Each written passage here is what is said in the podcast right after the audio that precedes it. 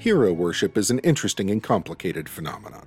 Even if it stems from a genuine admiration and begins with the best of intentions, it ends up being a double edged sword. That's kind of a silly metaphor, honestly, because a lot of swords have mastered the art of having two edges without hurting the person wielding it. More like a sword without a handle? Or maybe a sword with a knife blade for a handle? Anyway, it cuts both ways, is the point. It hurts you, it hurts the person you're trying to hurt, it hurts bystanders and a lot of other people you never even realize. Maybe riding a nuke like Slim Pickens would be a much more apt comparison, but it pretty much sucks all around. Even self aware hero worship that attempts to paint its icons with warts and all ends up dehumanizing its subject in most cases and dehumanizing everyone who isn't the hero as well. That being said, if you heard that Mel Gibson and Clint Eastwood were appearing in a war movie together, you might assume a certain amount of flag waving would be involved, if not some outright jingoism. Certainly a dash of hero worship, or maybe a couple ladles full, like me with gravy at Thanksgiving dinner. So you'd probably be forgiven if you assumed the same would be the case for a war movie starring their sons. Sometimes the apple does fall far from the tree, but when you grow up eating around the same dinner table, you can't help but be influenced by your parents' philosophies. But then add Mick Jagger's kid into the mix, and Richard Attenborough's and Alan Alda's grandsons, and you get a project as rife with cinematic royalty as the daycare center on the MGM lot. Today's film has almost as many second and third generation movie stars in it as it has actual veterans, and this movie is packed to the gills with veterans. They brought in veterans as advisors. The director is a veteran, and a lot of the cast are veterans. Some of them even lived through the events depicted and are appearing in this film playing themselves. All of this was done to heighten the verisimilitude of the military experience, if not capture it outright as authentically as you can in the medium of cinema, which is a lofty and worthy goal. And by all accounts, they hit the mark pretty well.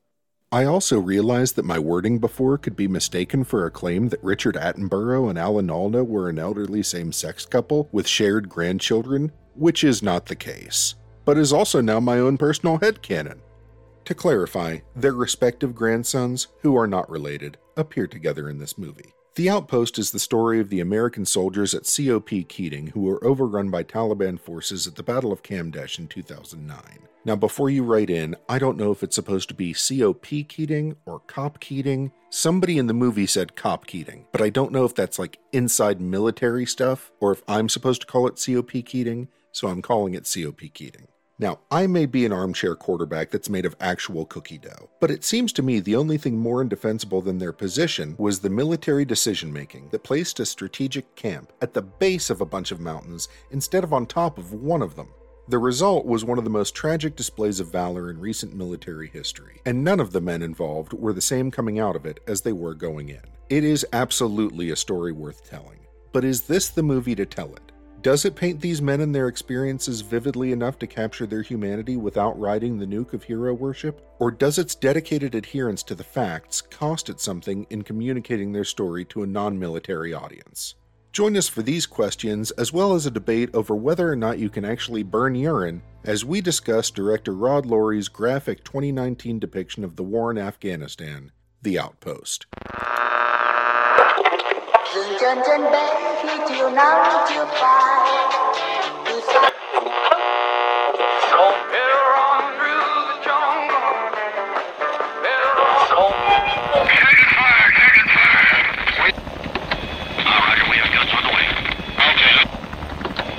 Call it in. It's danger close. Hello, everyone, and welcome to Danger Close, the war film podcast. And we are covering The Outpost this week, a 2020 film starring Scott Eastwood, Orlando Bloom, and directed by Rod Lurie. This one was about a much more recent film than anything we've covered before. Talks about the 2009 Battle of Kamdesh and the conflict that took place there. It was written by Jake Tapper and had a very troubled production history. Initially, it was picked up by Universal with Sam Raimi to direct, and when he fell out, unfortunately, the film fell apart. It was then picked up by Millennium Media with Rod Lurie directing it, and that's the film we got today. And it is doing its best to be very realistic, and it actually had a lot of veterans on the team, family members of those veterans who passed away while they were serving. It was a complicated battle during the war in Afghanistan. Critically, this film was received very well. Fans absolutely loved it. It was a big hit with military families, and critics were very generous to it for a good reason. So, we are about to dive deep into The Outpost.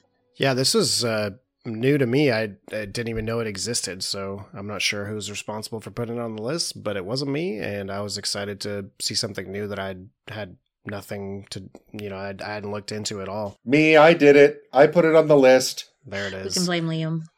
Um, yeah, I watched it twice just to take notes and really do some research. But uh, Liam, how'd you, where'd you see this movie, or what, what, what made you decide to put it on the list? So I saw this movie uh, on Netflix. Is where I came across it for the first time, uh, and I, I, I'm probably the only person on the face of the planet who, who this is the case for. But because it's not normally the type of movie that I would seek out. Uh, however, I was just sort of like Netflix surfing, and I was like, "Huh, you know, I haven't seen Orlando Bloom do anything for a long time. Maybe I'll give it a go. Uh, so I missed Orlando Bloom, and so that's why I watched The Outpost. And I was not disappointed. It did, in fact, have Orlando Bloom in it. He's having a real hard time with the American accent in this one, you can tell. Our outpost, still a target of insurgents. In case you hadn't noticed. Mm, right. Yeah, where was where was he supposed to be from? Was he like where is that character from? Is is he from a particular state? Uh that's a good question. He's definitely american. Uh he's like playing... i didn't know if maybe he was like from the the mountains of west virginia or something where like there might just be a like some kind of appalachian let me look him up. He's playing a captain. Yes. Maine. He's from maine which is a real hard accent. Everybody talks like Orlando Bloom when they're in Maine. It's a rule. Well, I gotta tell you, as an avid Stephen King fan, where almost all of his books are set in Maine, and as an audiobook listener, that is not the Maine accent. it's a very, very uh, interesting accent. Nope, that's it's canon now. Everybody in Maine talks like Orlando Bloom. I just couldn't get over the fact that, like, as Legolas in what 2001 he's like this kind of androgynous um just super young looking elf. And I was like oh some men like get more and more handsome with age. I'm not sure if the age is looking that great on Orlando Bloom's face. Like I, I definitely did it didn't seem like uh yeah, it was just strange to see him. And and I feel like I or you know what, I'm sorry, 2001 was Black Hawk Down is what I was thinking of in terms of like the difference. Um but yeah, it was interesting to see. It was change. it was both things. They both came out uh, in 2000. Oh, okay, interesting. Um, yeah, and just as a preface here, like you know, we're gonna talk about a bunch of different things. We'll obviously be joking around about the actors and whatnot. We understand that there's a very serious subject here, and that many many people died in this battle. So um, we're certainly gonna talk about that and talk about how that happened and and who they were. Um, but yeah, none of our poking fun is directed at anybody who lost their lives, obviously. Just people in Maine. Right, people in Maine. It's interesting too that I was looking a little bit into Tapper's uh, book and exactly how things went down in real life. And uh, one of the first things I noticed is that they kept. So if you watch the movie all the way till the end, they do a montage of the people who lost their lives uh, and the people who won the major awards, kind of the survivors and the people who were killed in action. Um, which originally I was gonna like actually read on the show. It's just too long of a list, and the film does a really good job of displaying them. So we'll mention some of them here and there, and I wrote them all down. But you should go see that for yourself. And then if you stick around in the credits, um, some of the soldiers are interviewed later about the making of the film because they were involved. And so one of the interesting things that they chose to do narratively is a time compression here. So uh, Benjamin Keating, who was a lieutenant at the time when he was 27 when he died, did die in a truck accident. Um, the way it's shown, the road, this really treacherous road, um, for for whatever reason, he insisted. I think he just wanted to take the dangerous job. He's a young lieutenant, didn't want his troops, you know, to do that. They could, you know, be riding or be security or or be in the Humvee. And the road collapsed under his truck and he was ejected from the vehicle and the truck rolled over him and that's how he died. That was two and a half years before this battle.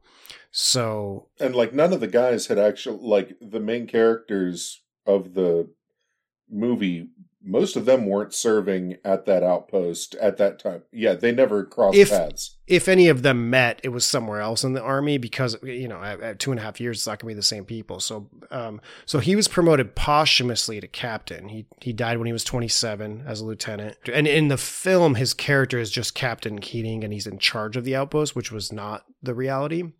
That's fine. Again, you kind of compress characters and time and do things for the narrative. Is that a common thing for posthumous promotions in the military? I know you weren't army, you were marines, but That's a good question. Um, promotions do happen after, like, not in a standard way. Sometimes we talked about uh, R. Lee Ermey in Full Metal Jacket, and he is the only Marine that I know of to be promoted after retirement because he retired as a staff sergeant and he did so much to promote the Marine Corps that the Marine Corps literally called him up and was like, "We're going to give you a meritorious promotion to gunnery sergeant because." Like you, you deserve it, and you're repping the Marine Corps so hard. In terms of posthumous ones, I'm not sure. Uh, I'd love if someone could write in and tell us, but um, it's the first time that I've heard of it, but I'm sure it's not the first time that it's happened. I've seen it happen in movies. Like it's it's mentioned in like a, a couple of like old movies that I've seen from the 30s uh when that happens but i've i've never heard of it happening in real life i'm sure obvi- obviously it does but i just wasn't sure how common that was Right. I don't, I don't know to answer your question, but I think it's something that's done in the military to sort of pay respect to someone. And I don't know. It's possible that he, like, let's say, uh, maybe Keating was in line for promotion already and had the right score. And, like, the next time he was stateside or the next month, he would have gotten promoted anyways. And so they were like, well, let's just pay our respects. Like, his, his, gravestone should read captain or whatever so you see that also different eras and different situations promotions worked differently so we don't really i don't think the military does any more battlefield promotions which you see in old world war ii movies where essentially the lieutenant gets killed and then like the highest ranking sergeant gets killed and they take like some corporal and they're like okay you're a lieutenant congratulations like you're in charge of this unit. Usually the way it works uh, as far as i know is that the the next person in charge whoever's highest ranking is going to be temporarily in charge and they might lead that unit as if they were a lieutenant. Also that might lead them to a faster promotion later but usually battlefield promotions are no longer a thing that i know of. Again if uh, one of you guys or gals that's listening in the military uh, can correct us if we're wrong please do. Well i feel like it might be a little different in the navy because i think like it, and this might vary from navy to navy. It might be different in the british navy versus the us navy versus anywhere else. Uh, but I feel like if you are in charge of a ship, you are your title and rank is captain. Uh, whereas like you might, but they there might be like a little bit of play in like the levels of captain or what kind of captain you are. that's not what it is so that's a very specific example and again i don't think there's going to be any episode where like i lay out the rank structure of every because that would just be boring to people who are listening so but this is actually something you brought up that's It might be catnip for our listeners. You don't know. so this is our this is our second episode. There's no telling who's listening to this thing. That's true. I'll I'll speak for something that I do know about because it's a good example. First of all, Navy ranks are a little bit confusing because they're the most different from the other services. The Marine Corps and the Army are slightly different. The Navy's really different, especially with officers. And so um, you're right, though. Captain, as in the captain of a ship, is both a title when you're the commander of a ship, it's also a rank. Um, and the confusing part is that in most of the services, a captain is an O3, so they're the third level of officer. Um, in the Navy, a captain is an 06. So the ranks in the Navy follow a different structure. And so it's the same word and the same name, but it's a different rank. And um, one movie that I, I'm, if it's not on the list, I'm totally going to add it, uh, which is Greyhound. Shows a good example of that, where Tom Hanks is a, I can't remember if he's a commander or lieutenant commander by rank, but he's the captain of that ship. So they're going to call him captain or skipper as as a colloquial. Um, so yeah, eh, and and that can happen. Uh, or like top, for example, the the term top uh, in like Army and Marine Corps for sure is usually referring to a master sergeant. It means you're like the top enlisted guy, right? But I I think that I certainly see it in films, and again, I'm not 100% sure if this happens. Is sometimes a lower rank will still get called top simply because they are the highest enlisted dude around. So again, some of these things are official, some of them are colloquialism. It depends on the branch, it depends on the time, and you know we'll we'll get into them as they come along in the films. But um, yeah, so I haven't seen Greyhound yet, but uh, just from that brief little blurb, I'm really excited to hear Tom Hanks say the line this time instead that he's the captain now. Look at me, sure. I'm the captain now. That's funny. Um, yeah, that's a that's a I, I really liked it. Anyways, back to the topic at hand. Um, yeah, I had to look into. I think one of the things I noticed first um, was the setting and where they filmed because I was like, man, I know they didn't go to Afghanistan to film this. It would probably be wait. I don't think there's a safe enough region in Afghanistan where they could do this and get these kinds of mountains. But what really they fucking got, looked like Afghanistan. it looked a lot like Afghanistan and it just looked epic. And I think the scene um, where I forget which character is like looking up and the camera pans up and you're just going up and up and up and it's like never ending. I'm like, wow, is there going to be a sky up there or is it all like rock? it's Um, like the Night's Watch is up on top of it, and they're just like Yeah. Right? looking out for the White Walkers. It's like three three horn blasts. Yeah. So one of the soldiers in the interviews at the end describes that feeling and describes it exactly the same as the camera panning, where he was like, Yeah, we just looked up and, and the mountain never ended. So this was filmed in Bulgaria. Um, and I don't know if there's a valley with a mountain like that steep in Bulgaria. So it's quite possible that it's a mix of CGI and an actual panning shot. But yeah, it was crazy to look at. And, and we'll talk about the, the tactical faux pas of like putting an outpost in this spot a lot, I'm sure. exactly. That's But, what I uh, was thinking the whole but- time. I was like, why would you put something here? Oh yeah, and the troops complained about it, and they described it like being at the bottom of a funnel, and essentially being just like an impossible place to defend. You know? Yeah, it's like why would you build a base in the basement of like a three story shit house?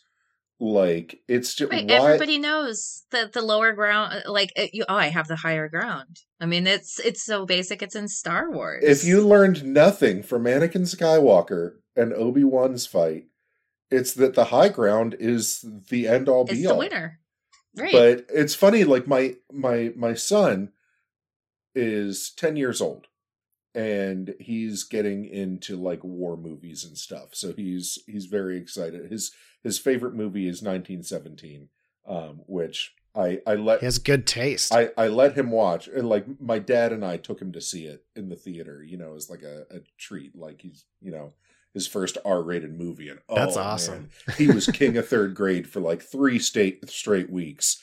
Uh, because he got to go see an R rated movie with his old man. Uh, but you know, he was asking me about about the outpost and he uh and and he was like, "What's it about?" And I was like, "Well, it's about this." And they, you know, had this base that was kind of indefensible. That you know, it got attacked by a bunch of uh, Taliban, and they're like in the bottom of like this ring of mountains, and everybody could just like shoot down at them. And he was like, "Jesus, why would they do that?" and I was like, "I." They were wondering the same thing, pal. Like every nobody knew why that base was important to be there. Like literally everybody was just like, this sucks. Well, so I I think from what I could gather of the history, just reading a little bit on Wikipedia, I haven't read this book, and so I, I don't know a lot about the um, greater politics behind it. But in general, the U.S. strategy, especially in this region of Afghanistan, was you know sort of hearts and minds. The the Taliban were it's a little bit like the Viet Cong issue in the Vietnam War, right? Like the Taliban are often violent and authoritarian and they're trying to, you know, create um like a like a caliphate in their own place and so you know the civilians in the area are oftentimes victims but for anybody who's they're fighting counterinsurgency, it's hard to discern who's who and who can I trust. And this particular area in the Hindu Kush called Nuristan um, is actually so it's described as being ethnically really different from the rest of Afghanistan. There are five different um, like ethnic groups in this area, and they have smaller subdivisions within those ethnic groups. And so they speak five languages with several dialects. And they fight amongst each other about water rights, about their particular sect of Islam, and and you know whether they disagree about you know sort of like you you hear about um, Shia and Sunnis, like in Iraq, there's always that distinction, and it's about if you've looked it up before.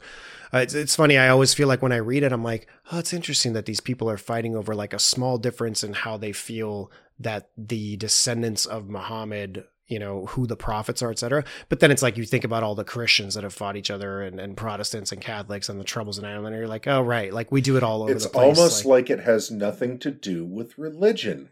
Yeah, yeah. Oh I can, my God. I can think of the the tiny differences between Lutheranism and Catholicism, and it, it really does kind of bring a different perspective on like it's it's really not that different than us, or Right. Than our Western culture versus their Middle Eastern culture. No, I actually took a in in college. I I took a, a course on uh, the history of the Ottoman Empire. That's cool. Yeah, it was a really interesting class. But like to understand the history of the Ottomans, you really had to first understand the history of Islam.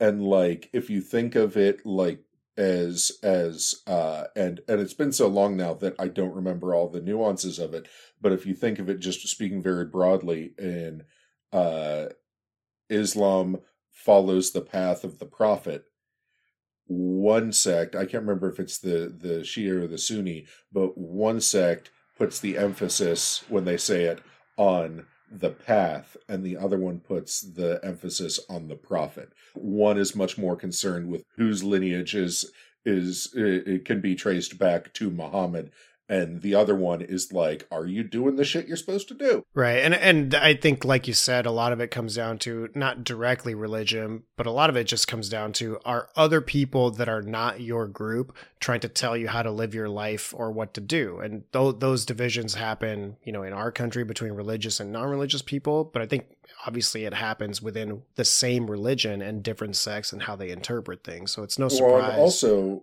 like if you look at the, uh, you see a lot of similarities in, like you mentioned, the Catholics and the Protestants. When you talk about like in Northern Ireland, it wasn't so much a religious debate in any sense of the word as it was uh, religion was the dividing issue that uh, was used to to separate the haves and the have-nots. So you have uh, like literal uh, laws that were in place in Ireland, uh, not just not just in the north, but when the British had all of Ireland, uh, that like specifically like Catholics couldn't own land, Catholics couldn't own anything worth more than five pounds, they couldn't serve in the civil service, stuff like that. But Right. it was all delineated onto were you a Catholic or were you a Protestant, and when you like raise up one group and push down another, they're not going to necessarily uh look at the like who's got their thumb on what scale but they're too busy fighting each other to notice so Right. that's i feel like that's a lot of and surprise this a lot of these lines were divvied up by uh the british when like iraq and all of those lines are just people being pushed together that And then the Russians did their bit. yeah, and then we had a hand in it and just Oh yeah. all that to say that these differences, whether they're directly religious or indirectly, are all over the world in every conflict. So again, from one perspective, you can say like, "Oh, well, why don't you just get along?" And then you think about it and put it in your terms, and you're like, "Oh, right, like we do this too." So, needless to say, it was like a fraught region with different sects and and different uh, tribes sort of fighting each other. Also, civilians trying to live their lives in a pretty unhospitable place. Like there's no running water, electricity. You know, they're they're trying to work things out. Um, interpreters for the U.S. Army were almost useless because you had to get an interpreter from that specific um, sect or or or tribe, and so it's kind of like who do you trust and who do you know? And so translation was also difficult. I thought that that was actually pretty nicely done. Like they didn't put a whole lot of emphasis in the movie, but uh, the translator, who's probably again like a compression, like an amalgamation of like different people all into one guy, um, just for continuity's sake. Uh, but when uh, the the second captain, whose name is unpronounceable to me, I've never seen a name like that. Uh, I pronounce it as Yescas, but I'm not sure. I believe it's Greek. um i couldn't it, it- well i when they put it up there because they put if they it's kind of cool how for structure uh this movie divvies up the the film in acts based on who the commanding officer is at the time. Hmm. and they put their name up and i think that's pretty cool for a structural standpoint. Um when they put his name up i looked at it and i was like i can pronounce that. And then somebody referred to him by name and i was like i would not have guessed that in a million years. That looks nothing like the name that i worked out in my head. Um so i'm not even going to take a crack at it but it's mel gibson's son Right. when, Milo. When, when when young Milo takes the command and goes forth, and again, I'm not saying this to uh I'm not calling him young Mel Gibson to to disparage the actual character that he's playing. I just don't want to fuck up that guy's name. When he is berating the the translator, he's like, "What do you mean you don't speak this dialect?" And the translator's like, "I don't know, something about they're talking about scarves. I think I don't speak this language exactly." And he's like, "What do you mean you don't speak the language?" Um, but really, like they were watching him because he was wearing the scarf, and so when he crossed over the bridge, they knew which guy was the command, which was the top guy to blow the bomb up. Yeah, I didn't catch that until I read that. I thought that was cool. I was like, oh, that was a great bit of very quick foreshadowing that they did um, using that very real issue that these interpreters were having in the area. Yeah, I Mhm. thought that was really well done the way they did that. I think structurally, you know, this film is really well done in regards to how well it makes it feel real. Like it does feel very realistic being there. And that is almost certainly due to the fact that the vast majority of the, um, the guides and uh, the realism folks were actual people who were there. They did their best to hire folks who had been there and give their opinions and make it feel all that realistic. And I loved that even though, you know, we don't necessarily know all of that, like all this info that we've given you about, you know, there's five different uh, cultural groups all living together. Even if you don't know that going in, from how the camera shoots when those few times when we see them meeting with the elders of the communities, how it shoots them kind of they're all sitting in different sections and they're all separated by just a little bit of space.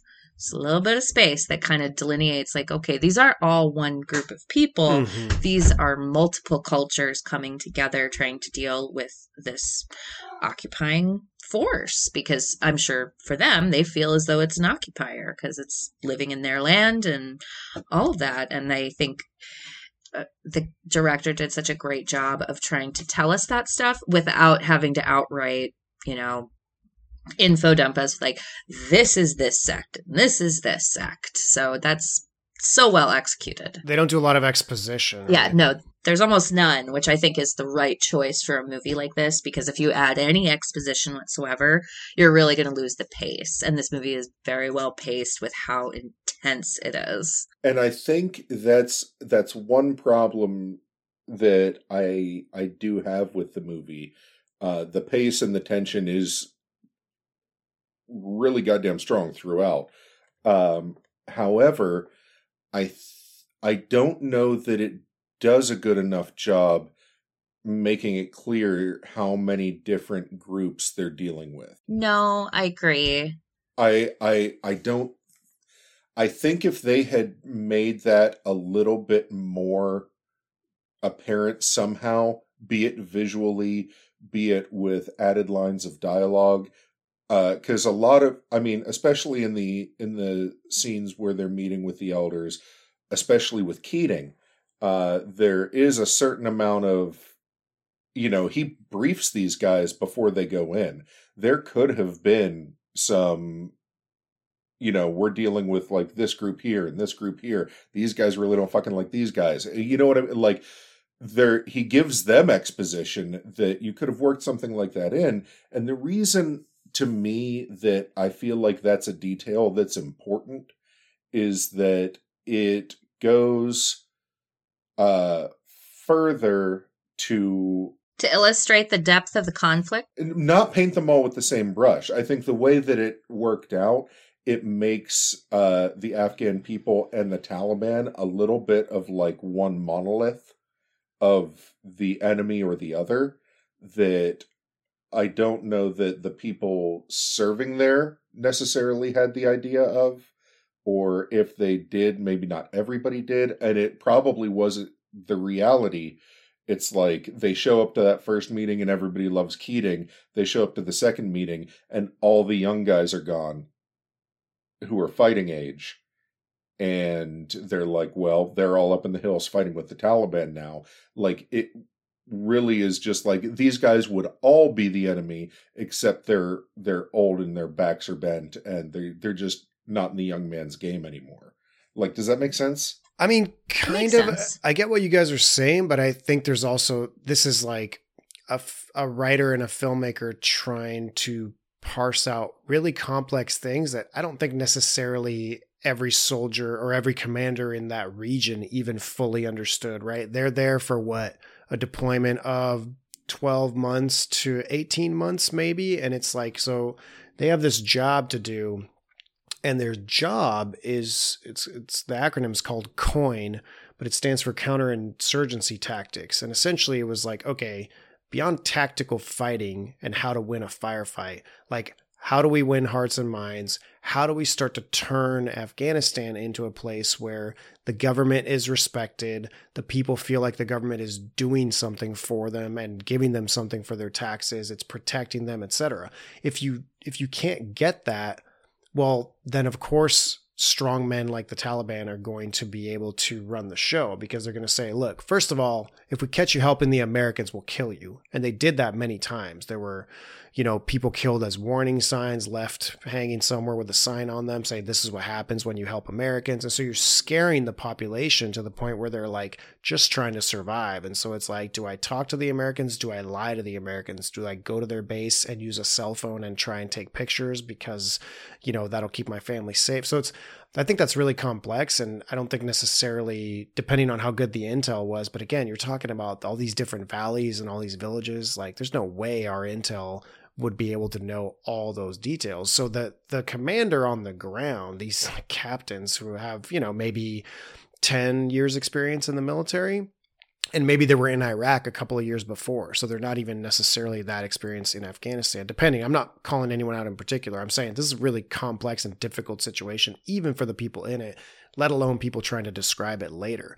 So I think in the end, what you guys are picking up as something that maybe they could have highlighted better. I'm like, I don't know. It also tends to kind of make the audience feel in the same confused place that like a lot of these commanders were probably feeling too. They knew certain things about the culture, right? And I like how they highlighted that where when the these different captains like uh Yllescas and Keating are negotiating, they use terms that those tribes would understand like well you know i'm going to lose honor with my elders if i can't come back and tell them that i know that this money i'm giving you is going to go in the right place and it's going to be to build a road or build a school or build a build a hydroelectric dam or whatever it is um, as opposed to that you're going to turn around and give it to the Taliban. So he's like they they were obviously trained to talk in a certain way where they were meeting at least somewhat on a cultural level, you know, that they would understand.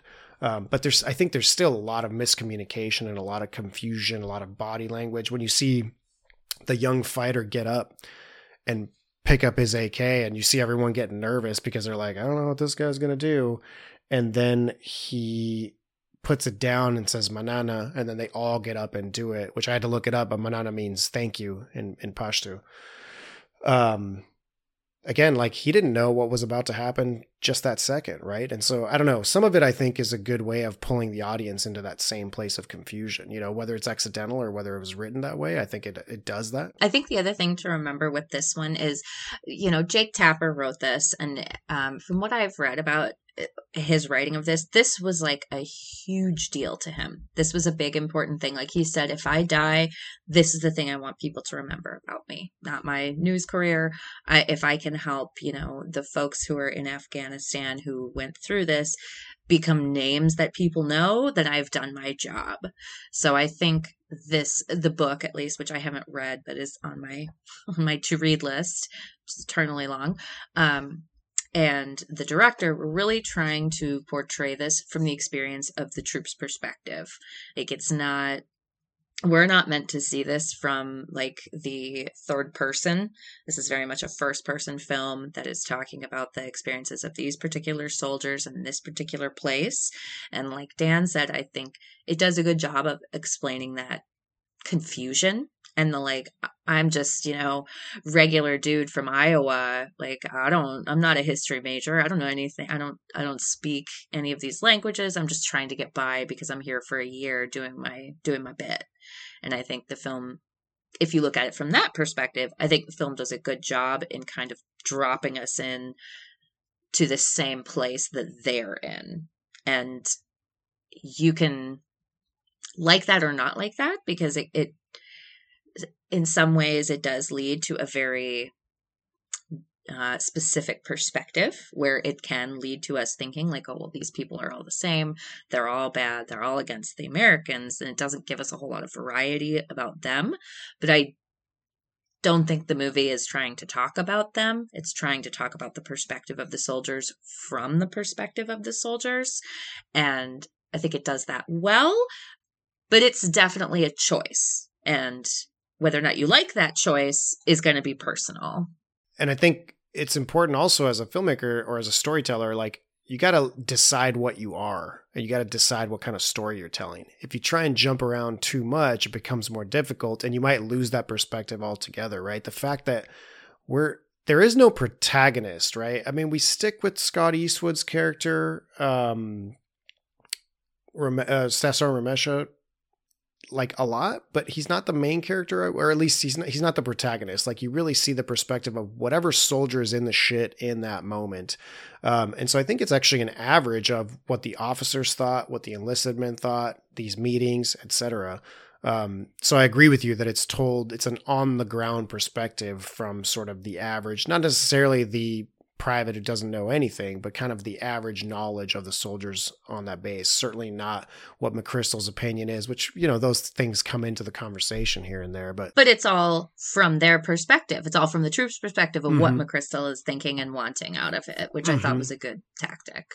It is. No, and it's it's one hundred percent you guys are are spot on as far as the perspective of the film being from the the limited knowledge that they have on the ground. And the film really wants us to be like down in the shit with them uh which it does a good job by and large.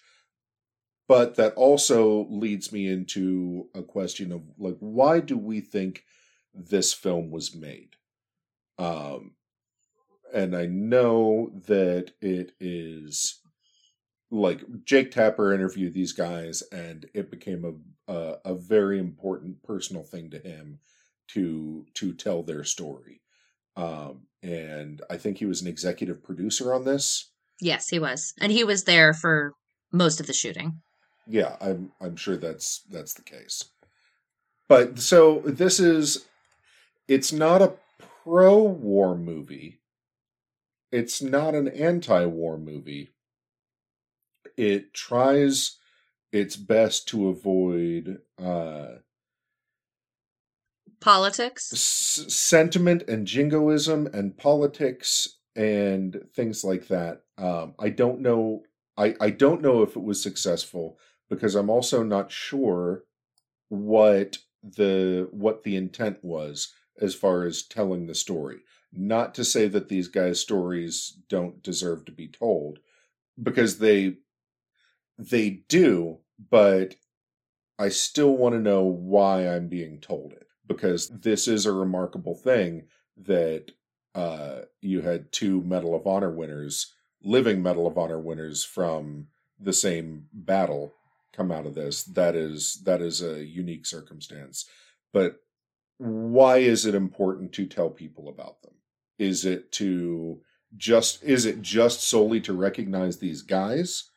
Or is it uh to to put the sacrifice that people who are in the military you are laying out on the field like every day? Is it because if it is the intention of like putting all of the military in the forefront of the public consciousness um, and the sacrifices that they make, then why not be a little more heavy handed with the filmmaking? You know what I mean? Like it seemed like it almost wanted to be a documentary style, but it's telling a story that it's really difficult to tell this in a non biased, unimpassioned way. But I feel like they almost, like, apart from Caleb Landry Jones, uh, who I honestly think should have been nominated for something for his performance in this. Uh, there, there isn't a lot of. It's it's it's very like fuck it. We'll deal with that feeling tomorrow kind of kind of thing. You know what I mean? I think some of that stuff is due to the acting in this. I think that one of the downfalls that I saw in this is um there's not a lot of differentiation between the characters and we don't get to spend enough time with a lot of them to really feel like they're unique a lot of the time and this is the nature of a film that is for a lot of the runtime is firefights and battles and close contact with enemy and all that. It, you don't get the sense of a lot of individualism among these guys. They're all just kind of in hyper soldier mode, which I, again, this is a battle movie. That's what it's going to be, but it does lend itself to making it harder to tell the difference. And it kind of, for me, feels like by the end it was like, okay, this is all one soldier perspective and not, you know, this is this dude's perspective and this is this guy's perspective. There was a lot of homogeny between the performances and how the script went and all of that. It feels like they're all just kind of the same dude with different faces, if you will. Ex- except Caleb Landry, he's good. Except for Caleb Landry Jones, uh, he was he was very good, and Scott Eastwood is a snack, and I think everybody can agree on that. Like that's what. Uh, but oh my god, aping his dad. There were multiple scenes. I was like, okay, honey, you're doing a you're doing a Clint impression right now, and I we're taking this bitch back. Like, is that sounded like his dad? Yeah, there's definitely a lot of squinting. Yes, so much squinting. And that's not just because of the sunlight. Uh, but I, that's what I'm trying. Uh, thank you, Katie, because that's really what I'm trying to get at. Like, it's it's not it's not telling the stories of these guys as individuals. You know what I mean? It's telling a story about the medals they got more than the people who got the medals. You know what I mean? I don't know. I guess I got to give the writers and the filmmaking the benefit of the doubt that that's what they were going for. At least that's how I feel. Because while I totally get what you're saying narratively, that just in a story, you know, you want to develop certain characters so that you can certainly tell the difference between people. And of course, there's the sort of Steven Spielberg way of doing it with, you know, guy from Brooklyn, guy that's Jewish, et cetera, et cetera. And this was a pretty, I thought that the divert like the ethnic diversity of the soldiers was pretty representative of the US military. You have a lot of like, you know, lower middle class people are usually who's in the military for the most part. And it's like, yeah, I don't I don't know what the actual numbers were of the army at that time, but I feel like what I saw on screen was like 60 65% white guys, a couple of black guys, a few Latinos, you know, kind of filling in the rest. Um, and you see you see their interactions being just sort of typical grunt interactions. They're like messing with each other, talking shit to each other, you know, getting away or not getting away with like throwing racial slurs at each other. I thought that scene was pretty funny where, where the black character, I can't remember his name, but he was like, better check yourself. like, uh, I'll pull you out of a firefight, but I'll also knock you out if you say that again, you know, which I thought was a cool scene to throw in there. But I think some of this feeling of sort of everyone seeming the same in terms of the look and everything, again, to me at least, represents the perspective of the Afghan civilians that come in there, all those soldiers are going to look the same to them, right? There's a there's a point that I know comes from something that one of the commanders, I can't remember if it was Keating or one of the following ones, um, that he realized that they're like gear clatter and sort of like helmet and flak and like uh, you know multiple weapons and all that was like intimidating a lot to the civilians just when they were meeting because it was basically like you guys look like you're constantly ready for a fight. And of course as a soldier in like a forgotten outpost you're like well yeah we are because we're getting shot at every day. But at some point one of these captains uh, got into shorts and a t-shirt and went to the next meeting with like nothing because he wanted to not look like this alien invader like robot person you know yeah no i think it was keating it was keating who who mentioned that on like why he was taking off his his armored vest well, that's the scene i'm saying that happened in real life but i can't remember if it was keating in real life but they show it in the mm. scene where keating okay, takes his gotcha. stuff off right that, that was representative of something that really happened right it's like you don't bring your knife to the to the you know the peace meeting or yeah something. you keep your weapons outside as a show of goodwill that you're not there to cause problems. Right. But again, as a matter of perspective, this idea that they're sort of like all similar shows you probably a little bit of the Afghan perspective of how they must look at them. But for us, also the fact that they're calling each other by name and they're friends and they have relationships and they know each other. But in the end, you know that it doesn't matter who is who if someone falls down outside and is hit, you know that the soldiers around him are going to do everything they possibly can to rescue him. They don't care who that guy is. So I, I, think there's a little bit of that going on as well. It's tough to do both things at the same time. We're like, yes, to the Af- to the Afghan perspective, all these guys look alike. To each other, it doesn't really matter who they are because the uniform, them wearing the same uniform, puts them on the same team, and they have to have each other's backs. It really doesn't matter if they like him. But I would have really liked to have, from a, a moment to moment basis, been able to tell the difference between uh, the guy who got kicked in the chest versus the guy who did the kicking. I would like to know who was jerking off to whose wife and who had to do the push-ups. Right. And there's a like, lot of characters I mean? to be fair, you know, there's a lot of there, guys. There are a lot of right. characters, but you know, it's it's something that and I and I like that it didn't have it I like that it didn't have the tokenism of like this is the Jewish guy, this is the Brooklyn guy, uh, this is the one black guy. Like it was, it was, it, it struck me as being very realistic, and a lot of this, I think, the idea of this movie was to be realistic. But if it could have had just maybe like five to ten percent more artistry to it, it would have worked better as a movie for people who don't uh, who aren't already familiar with the military. So that's kind of is this when I say why was this movie made? Was this movie made for military people to appreciate these people? Was it made for the layperson or the civilian to appreciate what happened?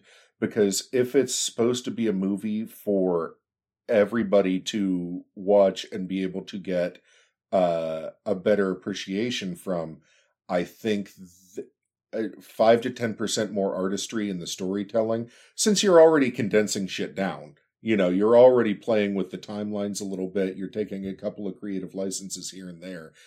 Um, but because everybody involved was military from the director on down uh it i i wonder if it was like you're a little too close to the elephant I could to see, see the whole elephant. You know what I, mean? I think mean? there's also this sense of this that this movie, for me, when I've been thinking about it as we're discussing it, like we talked about how there really isn't a protagonist necessarily, but I think that the film more aims to have that. Um, Dan, remind me, is is troop the correct term for this group of folks?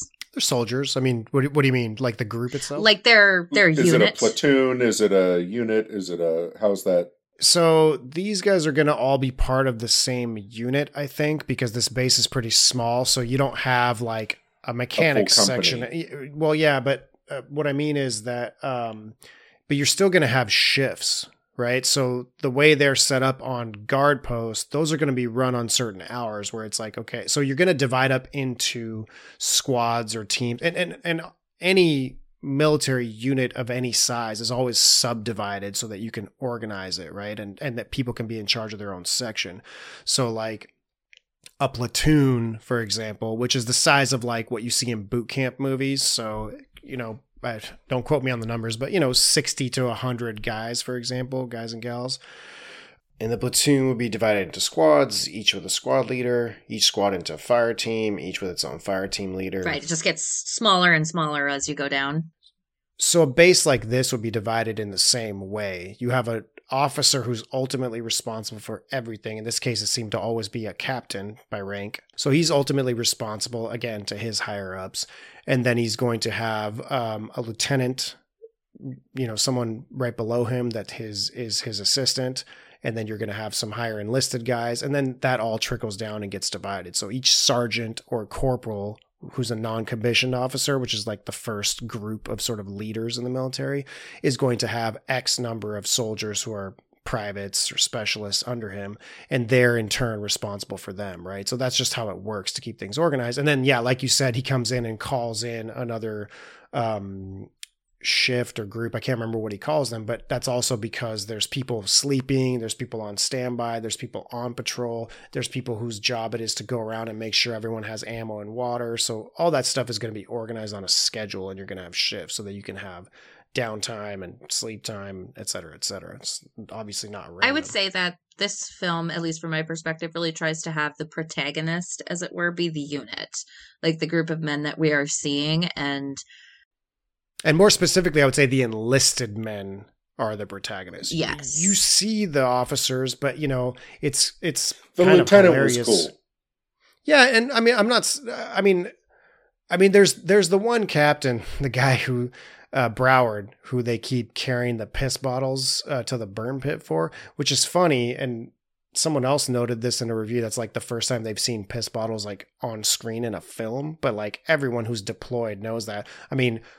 We did that too in Iraq, but that's because it was winter and even the walk to the bathroom of 50 yards or whatever was freezing cold. So we often just peed in bottles at night and then dumped them out in the morning. I certainly never handed to anyone to take to a burn pit for me. That's that was kind of the point of that interaction. Why would you need but- to burn piss?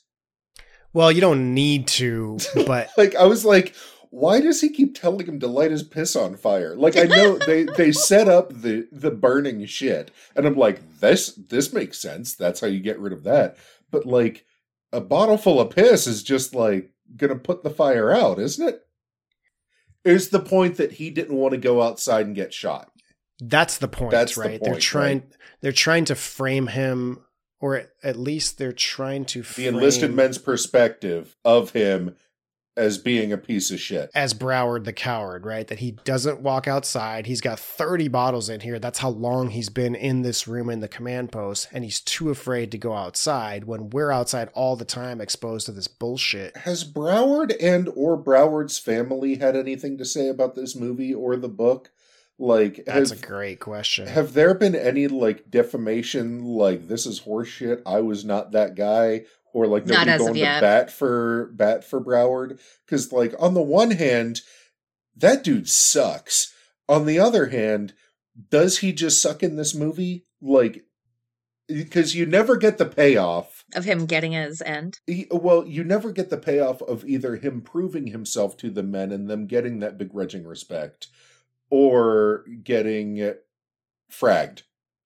Like you know, you never get like the, that's just like oh, and uh, I'm leaving now. Peace.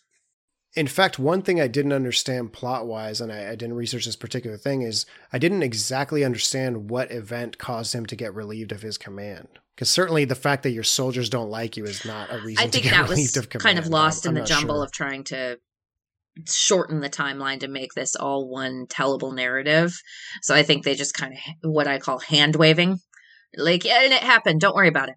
The only thing that I can think of is that uh when uh, like what it struck me as or at least how broward set it up in that little bit of dialogue that's like i'm leaving uh got my orders i'm going home uh was the uh, when he said who was coming in it sounded like that guy's specialty is shutting down shitty outposts. Like just that like brief line of dialogue he's like yeah they're bringing in what's his name so i mean you know when he's here he's that this place is getting shut down. You guys will all be home by like wednesday or whatever. Like is how he sort of described it if i'm remembering it correctly he interesting was, i i just thought that he, that guy had a pretty badass reputation for being a good leader and a good soldier i thought that's what i caught yeah so because well when he was leaving he was like you guys will be home yeah, you guys will probably be getting your orders next coming up anytime now. Like it, it seemed like that was a that was just the impression I got. I don't know if anybody has a reputation as being like a closer of like overseeing that kind of that kind of transition. But I wouldn't think that's something I would think if there is that reputation, that's not something that like regular enlisted guys would know. That would be something that like, oh well, we always send so and so to take care of these specific issues as because I know right, but it's from Broward work. is where that information came from. Right. So like, but that was the only thing that I got. But he certainly was not uh wasting any time in taking those orders and running with them and leaving the lieutenant to hold the bag.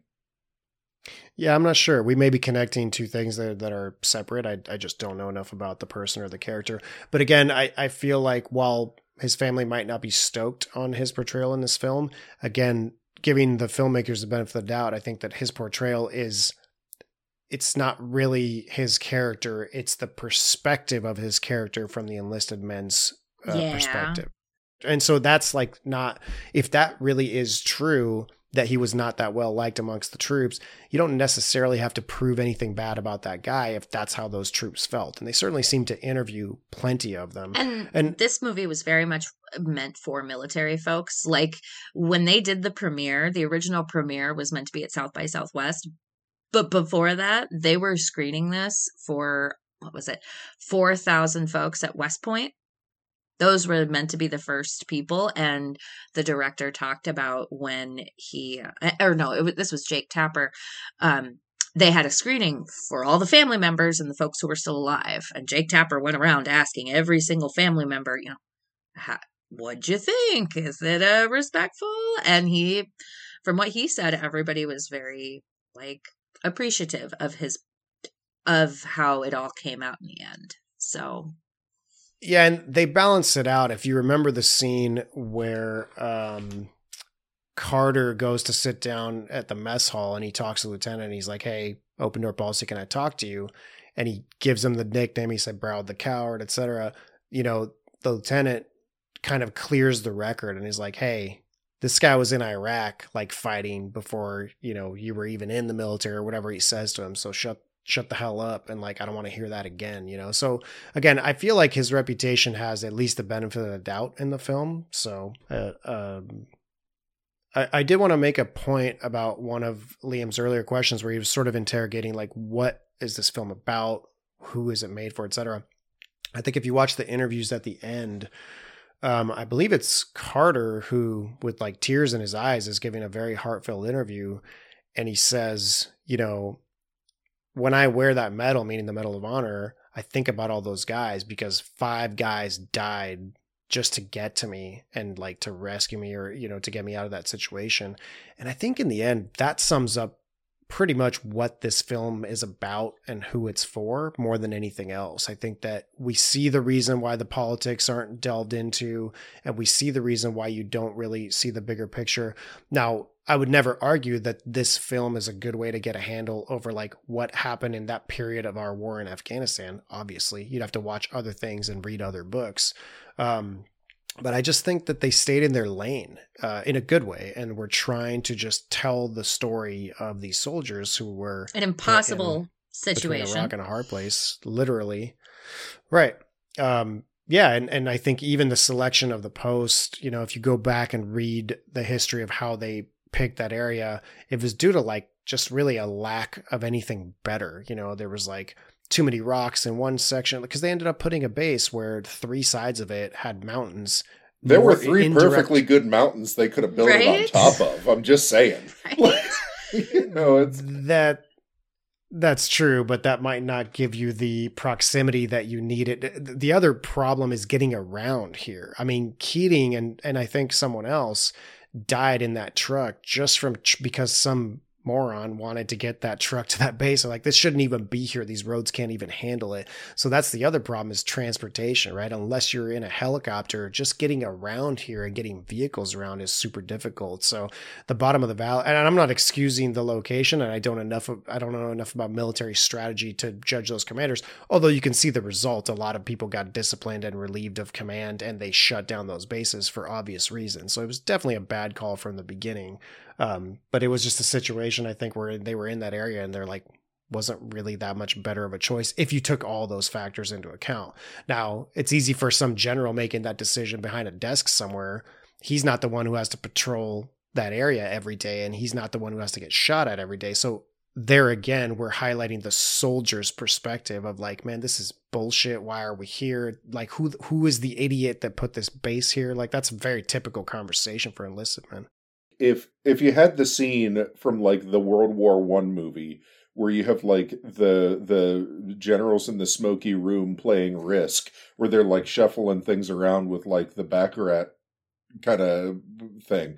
Uh, if even if you had that scene, nobody looking at like a topographical map of this place would have been like, here, this'll do us the most good. Like nobody like zoom out from however far you want. I don't know who except like just from a, a sheer like we need something within X number of miles from this something that we have over here is literally the only kind of uh uh decision making that seemed to be at play as far as like a need that was being I felt fulfilled. like they're from the troops' perspective, it's who considers us to be acceptable losses.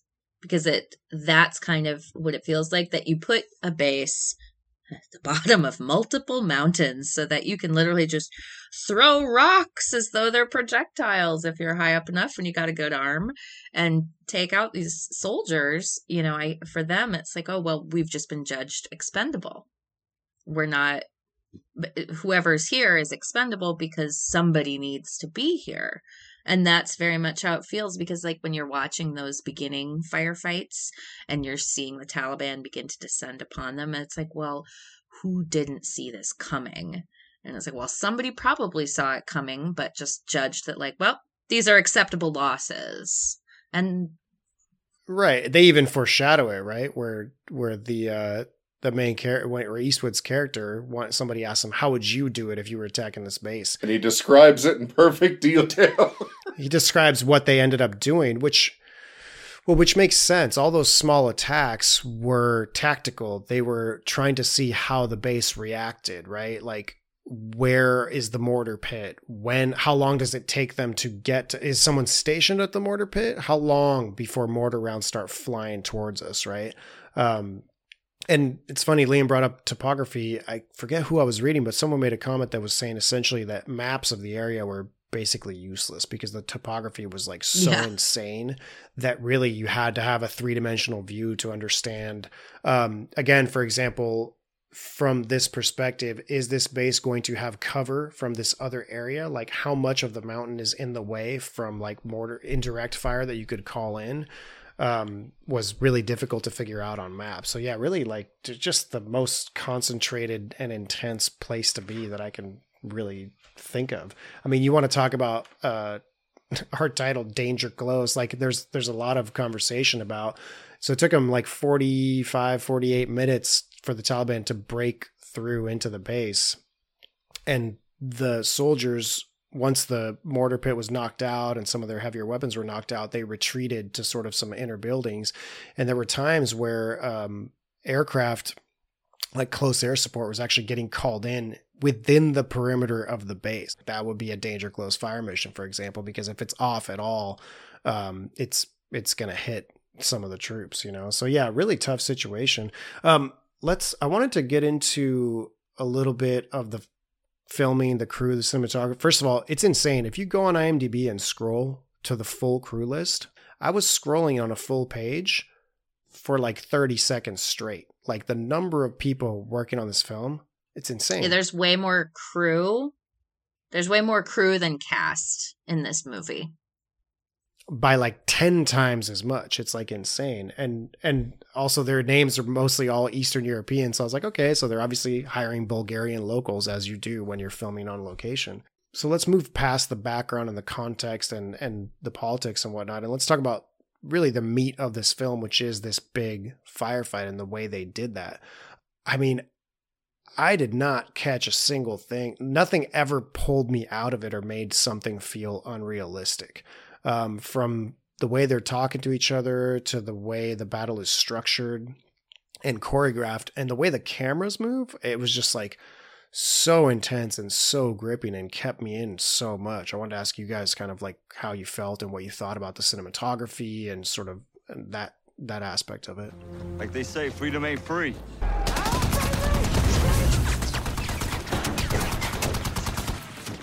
when you're looking at this movie from a filmic perspective where we're talking about the script the direction the the cinematography the sound all of that not from any perspective in regards to the actual battle and the real people who are involved in it. I think that the cinematography and all of that really does its best to illustrate the folks who are here like it really tries to see it from their perspective and puts you right in these really uncomfortable places in places that as someone who does lots and lots of studying about blocking and the, all the boring part about film production this is a very difficult movie to make because there's it's all very close there's not a lot of room where you can raise your camera up you know there's not a whole lot of options here because everything is takes place either in the grand you know outside the base or it's in these buildings where it's all very warren like and i think the cinematographers here did such a great job with replicating that intensity claustrophobic feeling yeah, the claustrophobia, the intensity, the knowledge that you're you're almost in a maze, like the rat in a maze feeling, but it's a maze that those soldiers all know because obviously they've probably been there at least a little while. They know what their own base looks like. And so they have this very limited options and you can see them deciding like do I go here? Do I go oh, oh we're going this way. This is going to be our best choice for now. And the cinematography does a great job of illustrating that, I thought. And however they decided to I I don't know if this was shot on film or digital. I should have looked. But whichever way they went with it, it was the correct choice. I guarantee you it was digital. Yeah, probably. There's no way, shape, or form that, it, unless Wes Anderson made this movie, you can be pretty sure that it wasn't. I mean, shot on lots of film. people still shoot on film, and Rod Lurie is old, or Lurie, excuse me, is definitely old enough to where when he started, he was shooting on film. So I give him the benefit of the doubt and that maybe he decided to go with it. But you're almost certainly correct. This was a digital movie. Yeah, I mean, one thing you could say about it is that it the can the photography and the filters and all that feel very clean. So it's got that digital feel. Um, they certainly didn't add any dirt to it from that perspective, but there's so much dirt and blood and sweat flying around in this film and literally hitting the camera that I almost feel like it gives you a clean slate, no pun intended, to um, really experience all those little details. Um, and they didn't fall into any tropey stuff, right? Like, at no point did they do the explosion goes off and you make the whole audience's ears ring, or like that's what's The on the track sound. is just ears ringing, which. And, and I'm not saying that's a bad thing because again, if you're trying to tell the story from a certain perspective, like sure, that's a realistic way to simulate what happens when a large explosion goes off right next to you. But um, they didn't do that. They really let you be a fly on the wall in the middle of this battle, so to speak. Um, and it was pretty terrifying. You know, every time someone's going into a building or out of a building, they're like two feet had they been two feet faster or two seconds faster they would have been blown up by an by a mortar round that just hit you know um, and that's just constantly happening and you really don't know because you don't have a protagonist and of course it's based on real events, you don't really know who's going to get hit and who's going to make it. You know, when when they're in the Humvee deciding um, when they're leaving LRAS 2 and trying to decide who where they're going to go and who's going to do it, like you just have no idea who's going to walk outside and instantly be killed and who's going to survive. Yeah, the so I'm gonna I'm gonna kind of go the other way on this a little bit to the rousing surprise of nobody. Like Dan immediately, as soon as I said that, Dan started nodding. Like, "Yep, here we go." Um, so the uh, because everything you're saying is absolutely 100% correct. I just hate it. Uh, like the uh, no, like the the the camera work is excellent, and it's not like one of those things where like everything's digital. So like the camera work was done in post after, like with a computer. It's it's not that. They they did a blend of camera work and CGI that was effective. And in the um in the 4K to 7000p kind of like multiple something hertz refresh rates that we're dealing with like it's using the technology by and large for good. That being said so like well done there.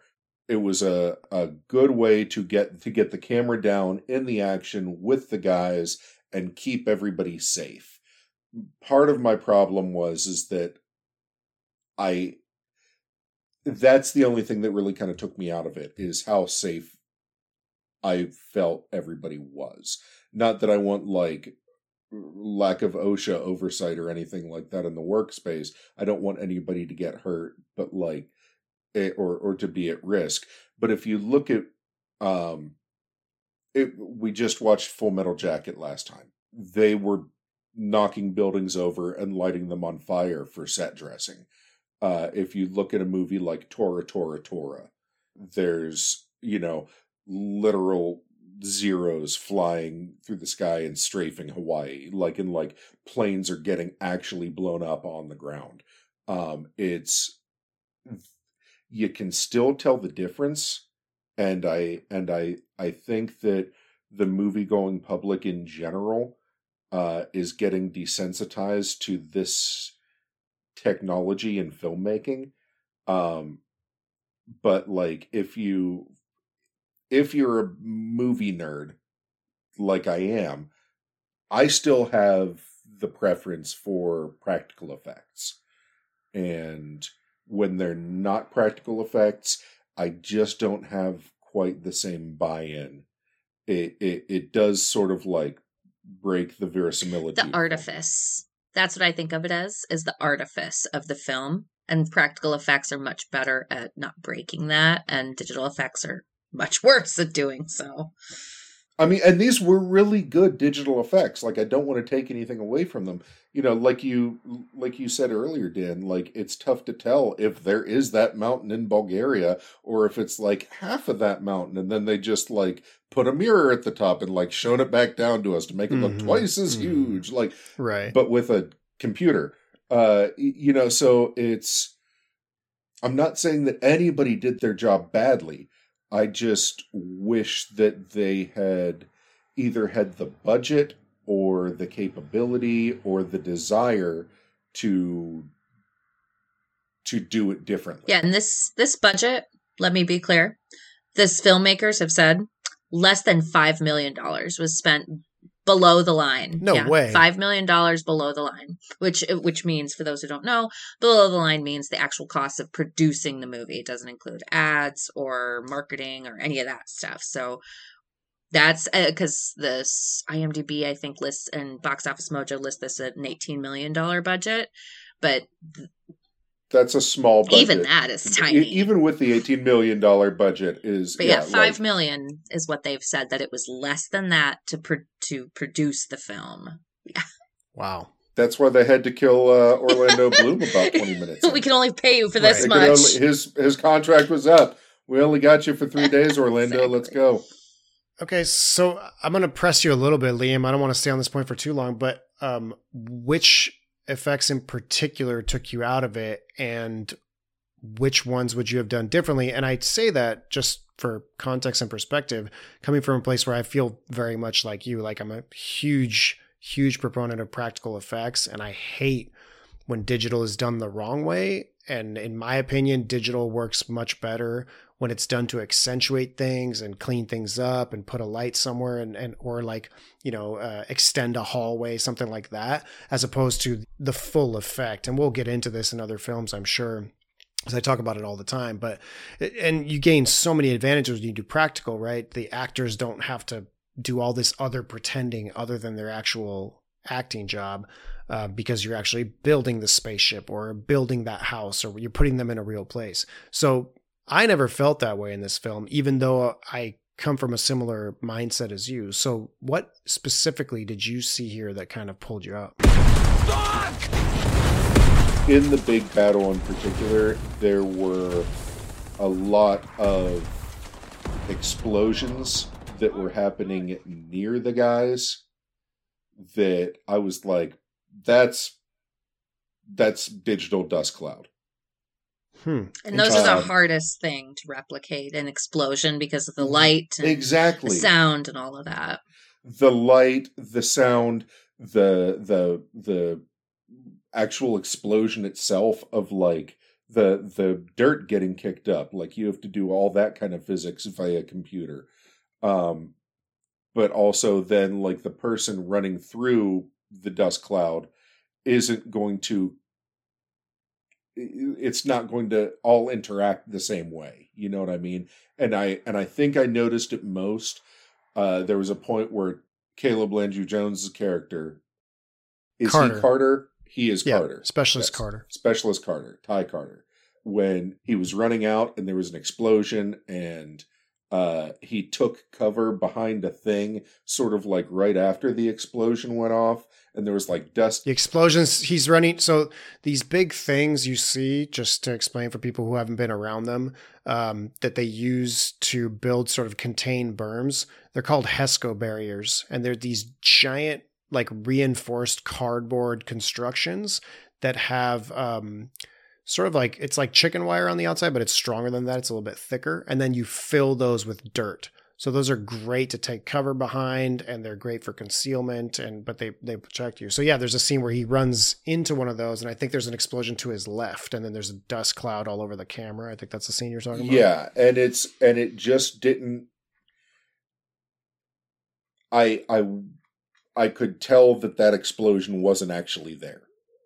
Or if it, there was there, it was like a little guy. It was Uh, augmented. Yeah, and then it was like augmented with digital dust. Especially considering their budget. It's not like they had like Peter Jackson going in with Weta Studios to like make all of the Taliban guys individually move with their own personalities. But like with the budget that they had, again, I don't want to take anything away from them. I think they did a really good job. I wish they had the budget and the time and the inclination to go in and do it right. Part of that might be the fact that 2020 is a weird time. Like 2019, 2020 is a weird time to make this movie. Just with everything. And to like not to backtrack and go into the uh the political implications of the movie, of which there are very few. Um, but like the lack of politics in the movie is kind of a political implication in and of itself. Like that you're going to make this movie in 2019, 2020 just to tell the story without any additional editorializing. To be clear, you know what I mean? Is is weird. they shot this in 2018 and 2019. This wasn't something that didn't it didn't release until 2020, but it was something that was filmed earlier and And when did the pre-production and planning Right. start? Right, like so. This happened in 2009. happened in but I imagine 2009. I don't know when the original Jake Tapper interviews happened. I would guess that the very beginnings of this project were only f- probably four or five years after the battle. I would guess something like that. So, I mean, I, the answer to the question "Why is this happening now?" might also just have a lot to do with practical implications and projects that. and like I talked about earlier, this movie was originally supposed to be done years ago by Universal with let's take a second here. Sam motherfucking Raimi Yeah, that is directing this. I mean, uh, I I haven't seen all of Sam Raimi's films, but I have seen a lot of them. Do you hate them? I love them. I'm not a fan. I and I can understand why you're not. I I'm really into cheesy bad movies, so I Well, can give them um, a lot of a lot It's of the Spider-Man doubt. movies that I couldn't stand. Uh, yeah, I understandable. But Evil Dead is a classic. Come on, let's all recognize the Evil Dead movies are great.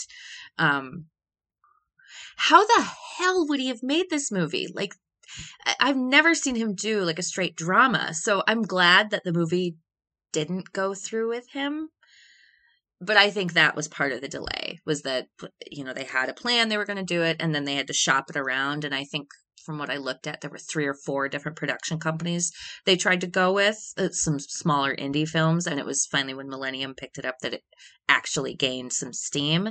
So it's entirely possible that this movie would have come out if it gone through with the original director and team. years I ago. would have loved to have seen this come from an early Paul Greengrass. Oh, he would have been great. Like I don't know if you guys have seen. I I know I have it on the list. Well, he I'm- did. I'm uh, he did the Bourne movies, and he did United '93. But the first thing I saw him do was a movie that I put on the list called Bloody Sunday, and it's about uh, a, a an incident that happened in Northern Ireland uh, in the '70s that was uh, it's a civil rights march for Catholic rights, and there was a lot of tension building up around it, and the British sent in the paratroopers, and somebody opened fire at some point, but it was all protesters that ended up getting shot by the paratroopers, and like seven people were just gunned down in the street.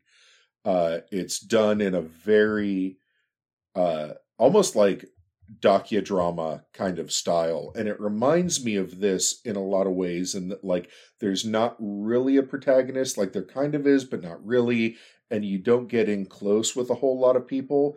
But I feel like that. I, I feel like it's a little bit better done in a similar genre. Um, not it doesn't have the splody factor that this one has, where things just go. The movie I was thinking of was the 22nd of July about the Norwegian terrorist attack by Anders Breivik. Hmm. And that's what that was one of his more recent. And also, he's apparently doing 1984 next. Oh, fuck. But I could see how Greengrass would have really captured this because I think him and um, Rod Lurie have a pretty similar style in that they really love to dig into the realism of things and try to show it and bring you into the moment as opposed to like you are the viewer. It tries to make you feel like you're there. But like with something like Bloody Sunday, like you watch it and you're like, how is some how is this camera guy pulling focus through all like how is everything that's supposed to be in focus in focus as they're running through the streets of Derry, like just filming all this chaos with the shakiest of cams. But because this one had such a clean digital look, I never had that same sort of thought about the camera guy who's doing this one. You know what I mean? Like everything felt too digital to me and not enough mechanical. So I, found a review on IMDb right on the front of this film page um, that was great and really well written by uh, apparently an army veteran who did uh, one tour in Afghanistan and one in Iraq. I, obviously, I don't know him. It's a username. I can't verify it, but it doesn't seem like the kind of thing that someone would invent. And it addresses a lot of things that have come up. So I'm gonna we're gonna close here, but I'm gonna give up my closing time to kind of read this statement. It's called Finally a Movie That's Accurate, is the title. I did two combat deployments to Afghanistan and one to Iraq. I can tell you without a doubt this movie is the most accurate representation of FOB, COP life, soldier lingo, and to an extent the combat. Most reviews I've read complain of subpar dialogue and not a clear story as to what was going on prior to the attack, but I bet that most of the reviews are from people who have never been to war.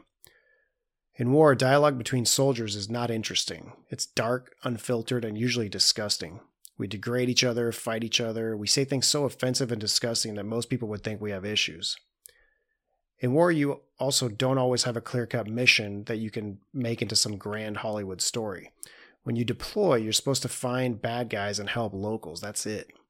Those hoping war has some interesting story will be disappointed. You sit around bored, exhausted, missing home, working out, eating garbage food, piss in tubes or bottles. First movie I've seen that showed the bottles. Burn your own crap, watch movies, go on patrol, and maybe get shot at. Every so often, you get a big mission where the combat gets intense. Then it's rinse and repeat. That's how it is, and I'm sure prior to the attack, that's how life on Keating was. This movie depicts life in the military so accurately that I was like, my gosh, finally someone did it. They got it right. So, to anyone reading this, this is as real as you'll find until something else is made. All those who talk smack about it are idiot keyboard warriors. I'm not pointing any fingers at Liam. Again, I was going to read this before Liam made his comments, anyways. The combat itself is good. Explosions look real. Even the CGI ones were okay. None of that dumb fireball explosion crap. The dust and smoke generated from shooting and explosions to the point the soldiers in the movie were coughing from it was legit. Now, I wasn't in this battle, but I've been in my fair share of fights, and I can tell you that tracer rounds aren't as fruitful as you see here. Most of the time, you get shot at and have no idea where it came from except maybe a general direction. Muzzle flashes are also hard to see unless it's at night, and you could see them all over this movie. Usually you just see dust or smoke from where they shot, not flashes. But Hollywood has to do this for effect, as it does make firefights look cool, and without seeing tracer bullets whiz by, it takes away from the intensity. Also, the soldiers were able to yell and talk to each other from long distances. Yeah, that doesn't happen. War is ungodly loud. You have to be screaming in a dude's ear to hear you. When the air support showed up finally, how it was being controlled didn't make sense, but that's just me being nitpicky, as not many people know what the hell is going on with that. The tactics were decent. You could tell there was some military advising for sure, but some things didn't make sense. Not sure if that's how it happened or just Hollywood. Overall, if you want to watch the most realistic depiction of how the war in Afghanistan is, this is it. To all the naysayers saying this is garbage, hate the way the soldiers talk to each other, or wish there was a more clear story mission, you obviously have never been there. Now, again, I'm not calling Liam out whatsoever. It's just that he brought up some of these points, and I was going to read this anyway, so I felt it was a good time to bring it up. So I'll finish my closing statement and uh, say that I think the filmmaker accomplished what he was going for here. Again, if you zoom in and keep keep it kind of tight and stay in your lane and realize that what they're trying to do is tell the story of these guys who died in this battle and their friends who survived that they saved really wanted that story told. I would say that they accomplished what they were setting out to do. Um, and then whether I like the film, you know, honestly, the first time I watched it, the first 15 minutes, I'm like, okay, this is going to be some macho garbage with a bunch of hot dudes running around, you know, smack playing grab ass or playing gay chicken or whatever. And, and then after a while, the intensity started to hit and I just got completely sucked in. For me, and I'm not even an action movie kind of guy, like those aren't my favorite kinds of movies, but this is a very specific type of realism that just sucked me in. And I was not bored for a second watching any of it, even my second time around, noticing little details and everything.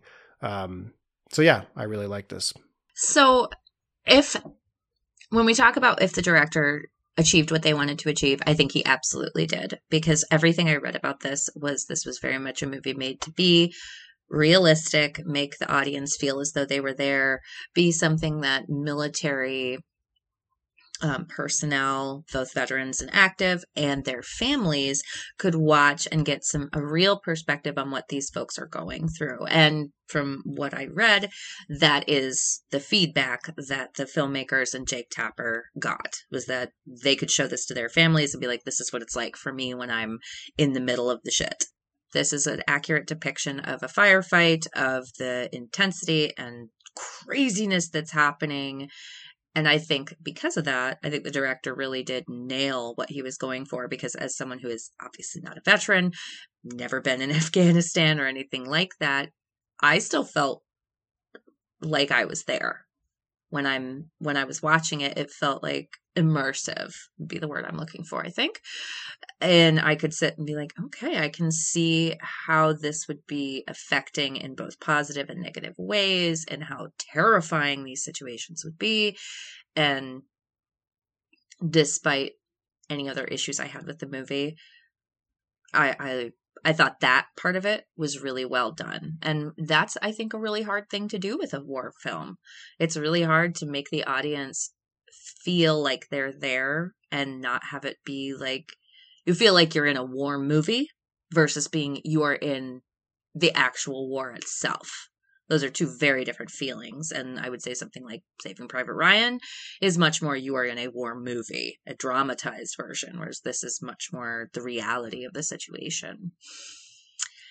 And whether or not I liked it, I feel really on the fence about that because I thought it was a great depiction and I thought it was very interesting and I was fascinated with learning about the battle itself and with all of these guys. Like that part of it I really liked, but the craft of it the filmmaking is great, but oh god, the acting. Oh god.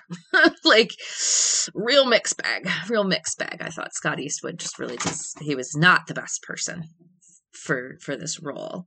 But overall, I think I liked it, and I think I'll probably watch it again after maybe I read the Jake Tapper book. It, interest, I think the film was good enough that I want to read the source material, and that's a big compliment because my reading list, like I said before, is about three miles long, and this is this was a good enough film that interested me that I will bump it up and probably try to get to it within the next month or two. Liam, what did you think? Uh, I would like to start by saying that I actually read that guy's review after I saw this movie the first time, which was a few months ago. Uh, and I thought well enough of the movie to add it to our list as a essential piece of modern war cinema, and I think it is very relevant to the conversation that we're having, uh, just in general with this project.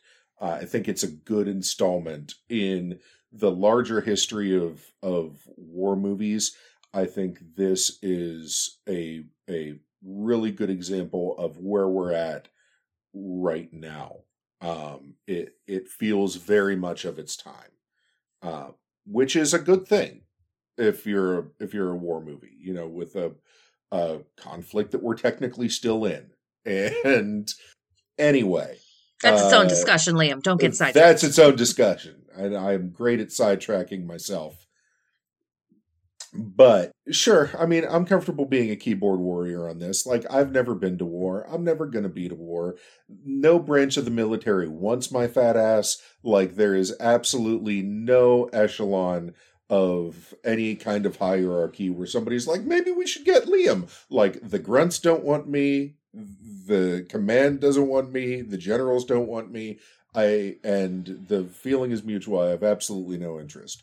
But uh, what I am interested in is movies. Uh, and in this particular instance, I'm still not sure if I can accurately judge if the filmmakers did the job that they set out to do because I don't know what their intention with it was um, if it if the intention was to make a movie that military members and military families would be able to relate to and see as familiar and authentic and realistic and that was what the point of the movie was then they did their job if the point was to tell the story of these men and the sacrifices that they made and give them the recognition that they deserve. In most of the cases, I don't know if it actually did the thing. You know, like it's like I said earlier, it struck me as as being more of a story of how these medals were won than the men who won the medals or the or how these soldiers were killed rather than the soldiers who were killed in this action. Um, and i think that to a certain extent that's got to be a, a a a mark against the movie because i can't you know i have a hard time telling most of them apart the ones who I can visually tell apart, I have a hard time remembering who had which name. And when we're talking about people that deserve recognition, that shouldn't be a problem that I have.